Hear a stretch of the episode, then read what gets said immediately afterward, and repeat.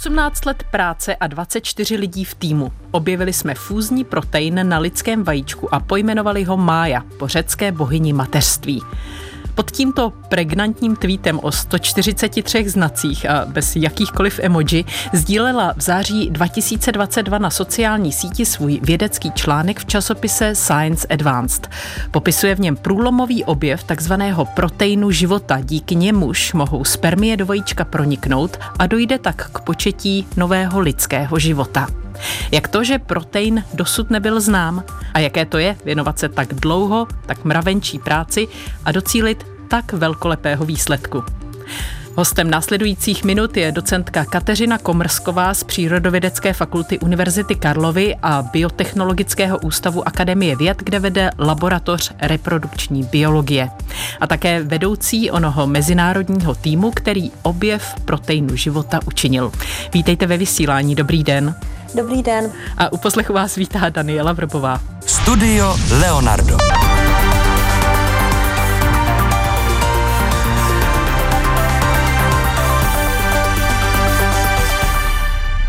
Vy jste momentálně o 10 hodin napřed, protože tento rozhovor spolu vedeme do Austrálie, kde pobýváte na stáži. Teď jsem málem řekla na pláži, ale jste na stáži. Co je jejím předmětem? Ano, je to tak. Rozhodně je to špičková věda v oblasti reprodukce. Je zde několik významných skupin, se kterými má možnost osobně spolupracovat a rozšířit tak vědecké poznání. A diskuze jsou doopravdy přínosem. Důležitou náplní je také dokončení projektu ve spolupráci s hostující laboratoří na Hudson Institute, kde připravujeme nyní společnou publikaci. No a v neposlední řadě je mým určitým posláním zde zprostředkovat i memorandum k podpoře výměných doktorských stáží právě mezi naší přírodovědeckou fakultou Univerzity Karlovy a Monáš univerzitou a přidruženými vědeckými instituty na obou stranách. Je to snaha, která by měla umožnit novým talentovaným začínajícím vědcům získat zkušenosti odsud. A rozhodně bych chtěla poděkovat podpoře Akademie věd za tuto vlastně možnost krátkodobé stáže. Rok 2022 byl pro vás nesmírně úspěšný. My jsme zmínili těch 18 let výzkumu vedoucího k objevu proteinu života, ale vy jste si připsala ještě jeden objev, respektive vývoj nové metody, jak efektivně oddělit poškozené spermie od zdravých, což je zásadní v procesu umělého oplodnění.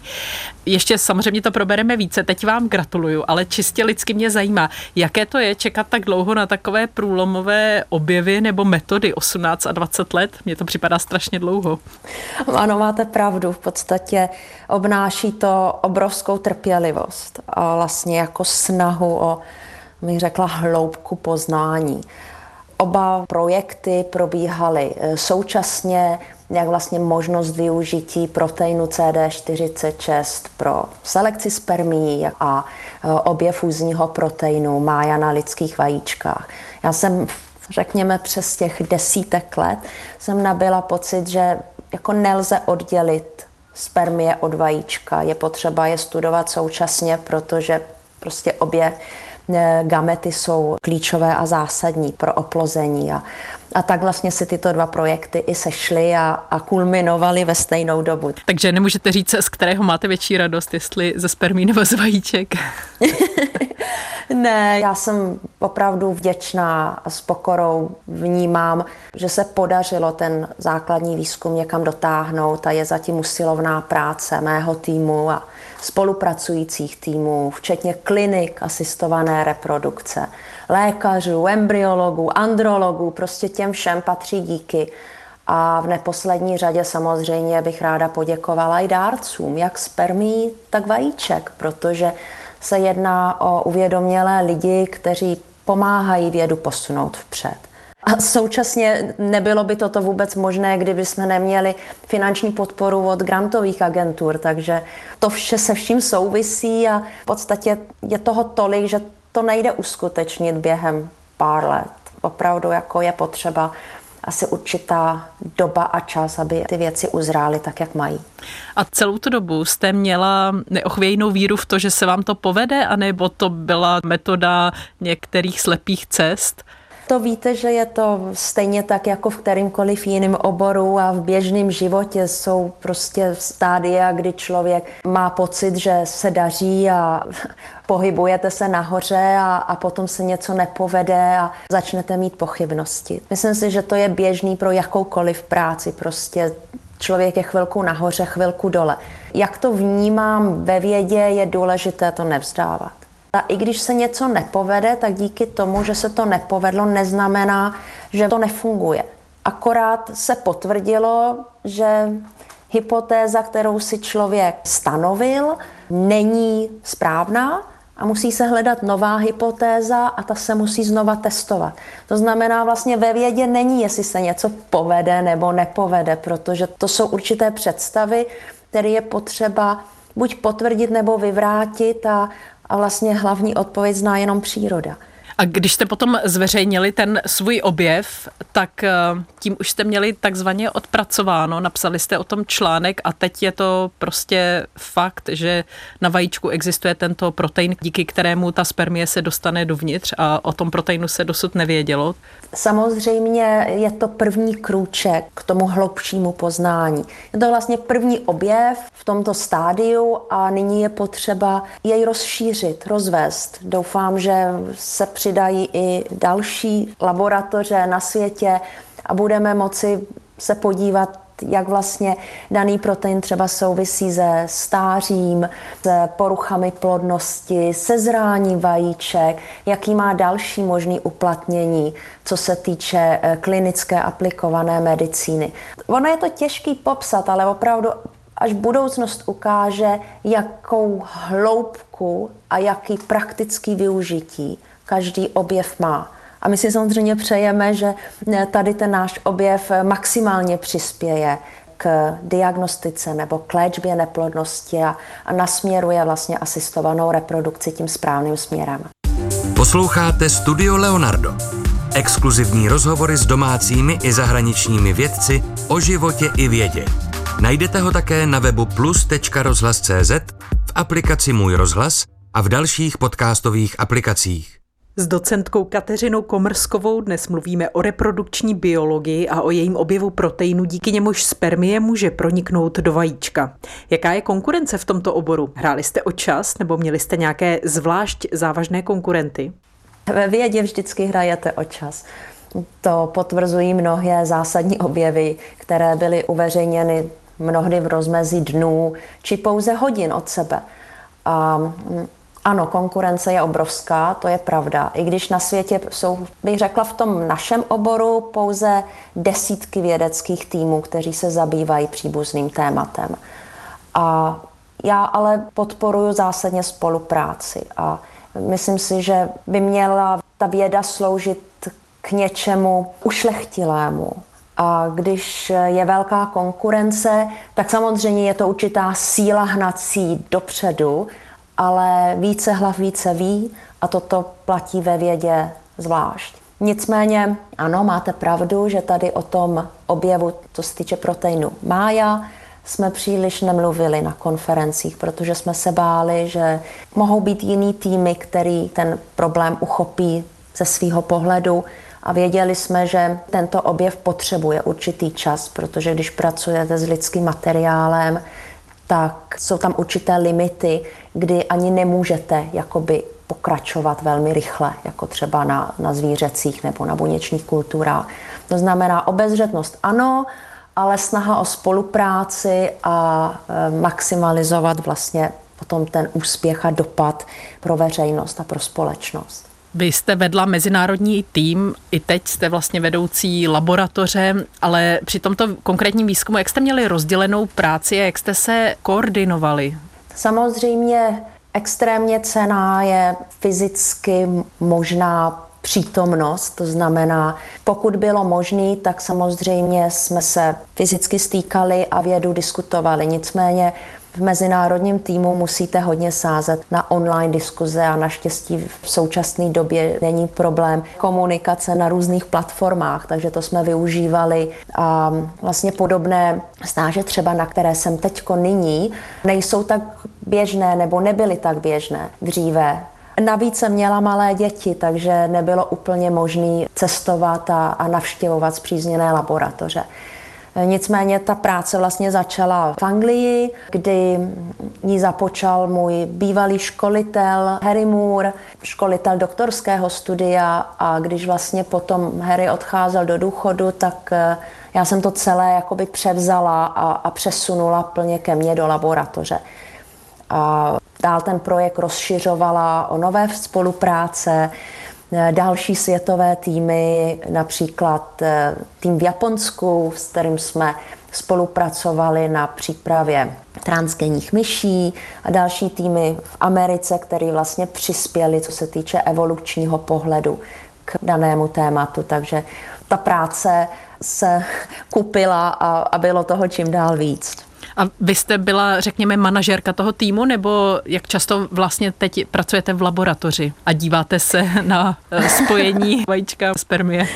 Já vám řeknu takový příběh. Když jsem byla doktorantská studentka, tak eh, jednou přišel můj školitel do laboratoře tady v Čechách a potřeboval mě a laborantku k tomu, aby jsme mu přinesli rukavice, aby jsme mu zajistili eh, nějaké špičky, pipety a podobně, protože vlastně v té laboratoři se neorientoval.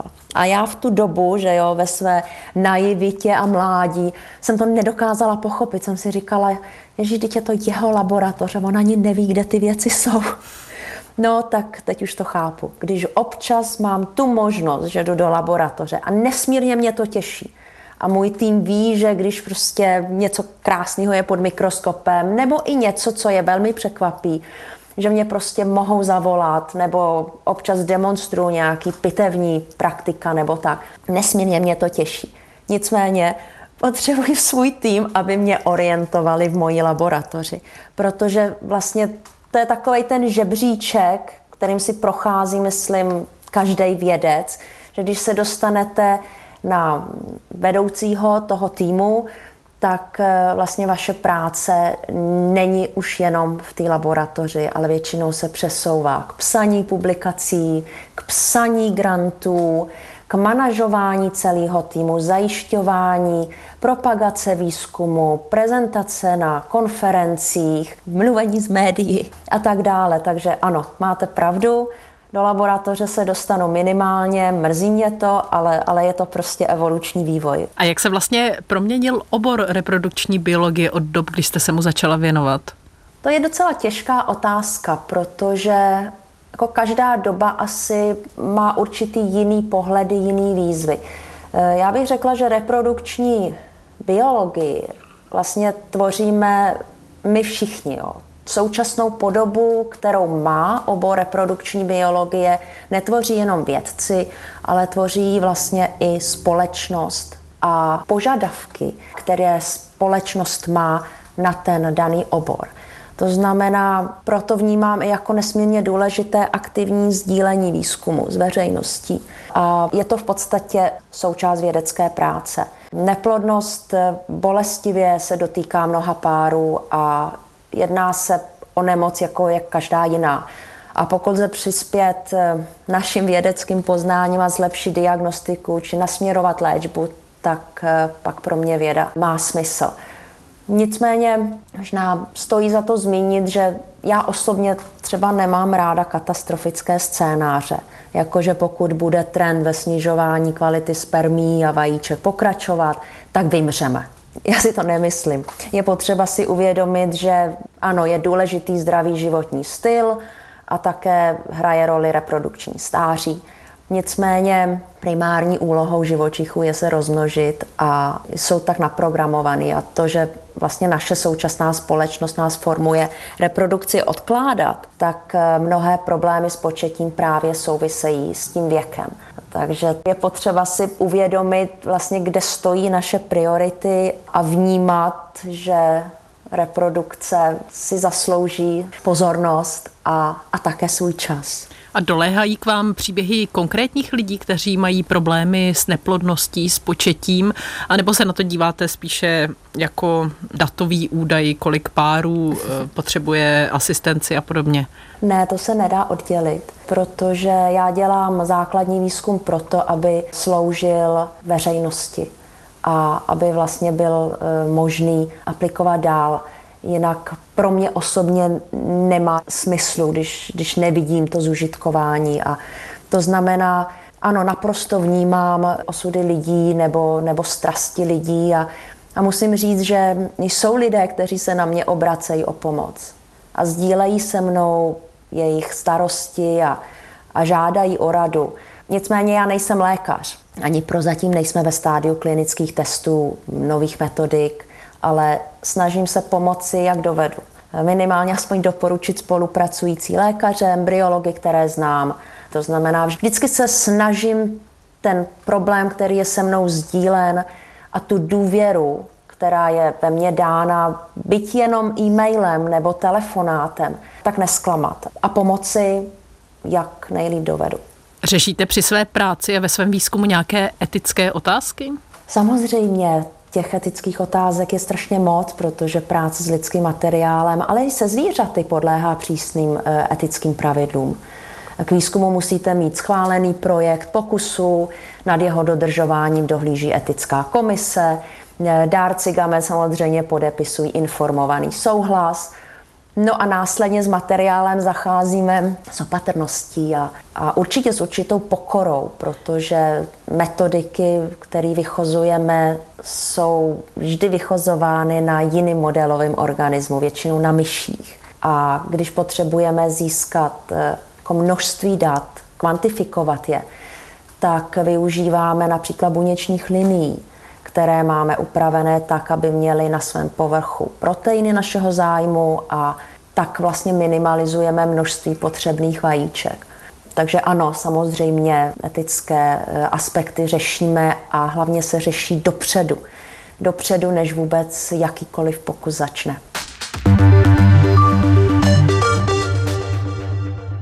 Řekněte mi teď víc o tom fúzním proteinu, který jste v týmu pojmenovali Maja podle starořecké bohyně mateřství. Ten odkaz na mytologii byl spontánní nápad nebo dlouho vybírané jméno? Já bych řekla spíše spontánní, ale v podstatě mytologie z nějakého důvodu nebo netradiční jména proteinů v reprodukční biologii mají svoji historii. Protože protein na spermii, klíčový fúzní protein, který byl objevený kolegy v Japonsku, se jmenuje Izumo, což je jakýsi chrám lásky v japonštině. No a protiklad na vajíčku, vlastně protein, který zajišťuje ten první dotyk spermie s vajíčkem, takový ten první polibek, tak ten se jmenuje Juno což je v podstatě opět pojmenovaný týmem v Japonsku, tak eh, Juno je bohyně lásky podle řecké mytologie. No a vzhledem k tomu, že náš protein je protein, který vlastně přejímá to žezlo po Junu, po bohyni lásky, tak eh, mně přišlo na snadě jej pojmenovat v podobném duchu. A protože bohyně mateřství je Mája, tak nám přišlo zajímavé a docela i logické ten protein vlastně pojmenovat podle bohyně mateřství eh, Mája, která, která vlastně v určitou dobu v mytologii se i protnula s bohyní Juno. Takže tak nějak hezky všechno do sebe to zapadá. No a kde mě to napadlo, to bylo na jednom českém zámku, já si nemůžu vzpomenout, jak se jmenuje. Tam je 12 bohyň tam na nádvoří, každá k jednomu měsíci v roce. No a jsem byla na návštěvě s dětma, s rodinou a najednou stojím proti bohyni, která je bohyní června, juno a kouknu vedle a tam je bohyně května, mája. A tam vlastně vzniknul ten nápad, že kdyby se potvrdilo to, co se nakonec potvrdilo a že opravdu protein, který jsme studovali, má ty kvality, že zajišťuje fúzi spermie do vajíčka, tak jsem měla ten nápad jej pojmenovat Mája. Co je podstatou vašeho objevu? Lépe řečeno, v čem spočívá ta metoda One Beat, One Compound Assay, kterou jste použili? Doufám, že jsem to řekla správně a poprosila bych o vysvětlení, oč tam vlastně běží. řekla jste to dobře, jedná se vlastně o kombinatorní knihovnu kuliček. A já bych ji přirovnala ke knihovnám, do kterých my běžně chodíme ale do hodně velkých knihoven, protože musí mít miliony knih, stejně tak jako těch kuliček jsou miliony a miliony. A každá ta kulička, stejně jako každá ta kniha, je, je jiná, je v něčem unikátní. No ale vy, když přijdete do velké knihovny, například do Klementína, tak nevíte, jakou knihu si vyberete. Musíte si nastavit nějaká kritéria. Jestli chcete cestopisy, beletrie, encyklopedii a tak dále. Takže pro nás vlastně takovým prvním kritériem bylo, aby spermie se na kuličky vázaly. Do... Kuličky ano. zastupovaly ta vajíčka, jenom aby to bylo jasné. Kuličky zastupovaly vajíčka, ano. Kuličky simulovaly vajíčka, oni jsou stejně velké jako lidská vajíčka, ale každá měla na svém povrchu úsek, krátký vlastně peptid, který představoval určitý známý protein. A těch proteinů jsou miliony, miliony. To znamená, že vlastně bylo potřeba vybrat kandidátní protein, který by byl přítomný při vstupu spermie do vajíčka. Takže kuličky jako vajíčka a řekněme se nám, na některé kuličky se nám vázaly spermia. Takže to byl takový ten první předvýběr. Takže jsme si vybrali, řekněme, cestopisy. No ale pak potřebujete ten výběr zúžit. Takže my jsme zavedli určitá pravidla, jako je množství spermií na jednu kuličku, přítomnost vápenatých jontů a další kritéria, která simulovaly vlastně stav přirozeného oplození. No a tak jsme vlastně zužovali, zužovali ten výběr, no a na závěr jsme si vlastně odnesli jednu kuličku, tu naši jednu knihu k prostudování. A, a tak vlastně začal celý ten výzkum. Ale ten výběr trval velmi dlouho. Ten trval v podstatě minimálně dva roky, než se definovala ta jedna kulička.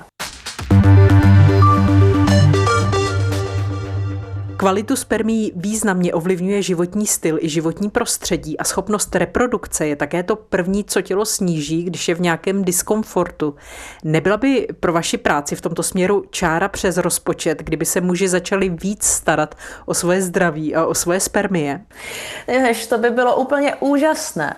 To znamená, že vlastně všeobecné povědomí společnosti o potřebě preventivně kontrolovat reprodukční zdraví mužů by bylo prostě na místě a, a reprodukční zdraví totiž eh, opravdu odráží celkové zdraví člověka a mnohdy souvisí eh, s jiným vážným onemocněním, jako je například rakovina.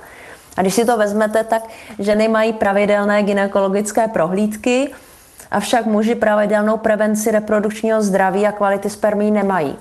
Jako já to vnímám, že jsou vlastně diskriminováni a to celosvětově. Takže domnívám se, že kdyby se tohoto dalo změnit, a nejsem sama, existují projekty a jednoho evropského jsem také součástí, které na tuto problematiku chtějí upozornit a aktivně ji řeší. Takže bylo by úžasné, kdyby muži měli možnost se starat více o své reprodukční zdraví a tím pádem by mohli v případě neuspokojivých hodnot být doporučení ke specialistovi, který provede širší vyšetření a případně doporučí léčbu. Takže já jsem toho velkým zastáncem. A o práci se nebojíte, že by vás to Rozhodně ne.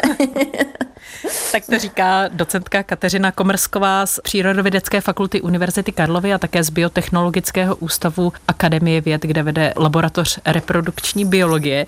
Zdravím vás do Melbourne. Naschledanou. Děkuji, naschledanou a zaujatý poslech dalšího vysílání vám přeje Daniela Vrbová.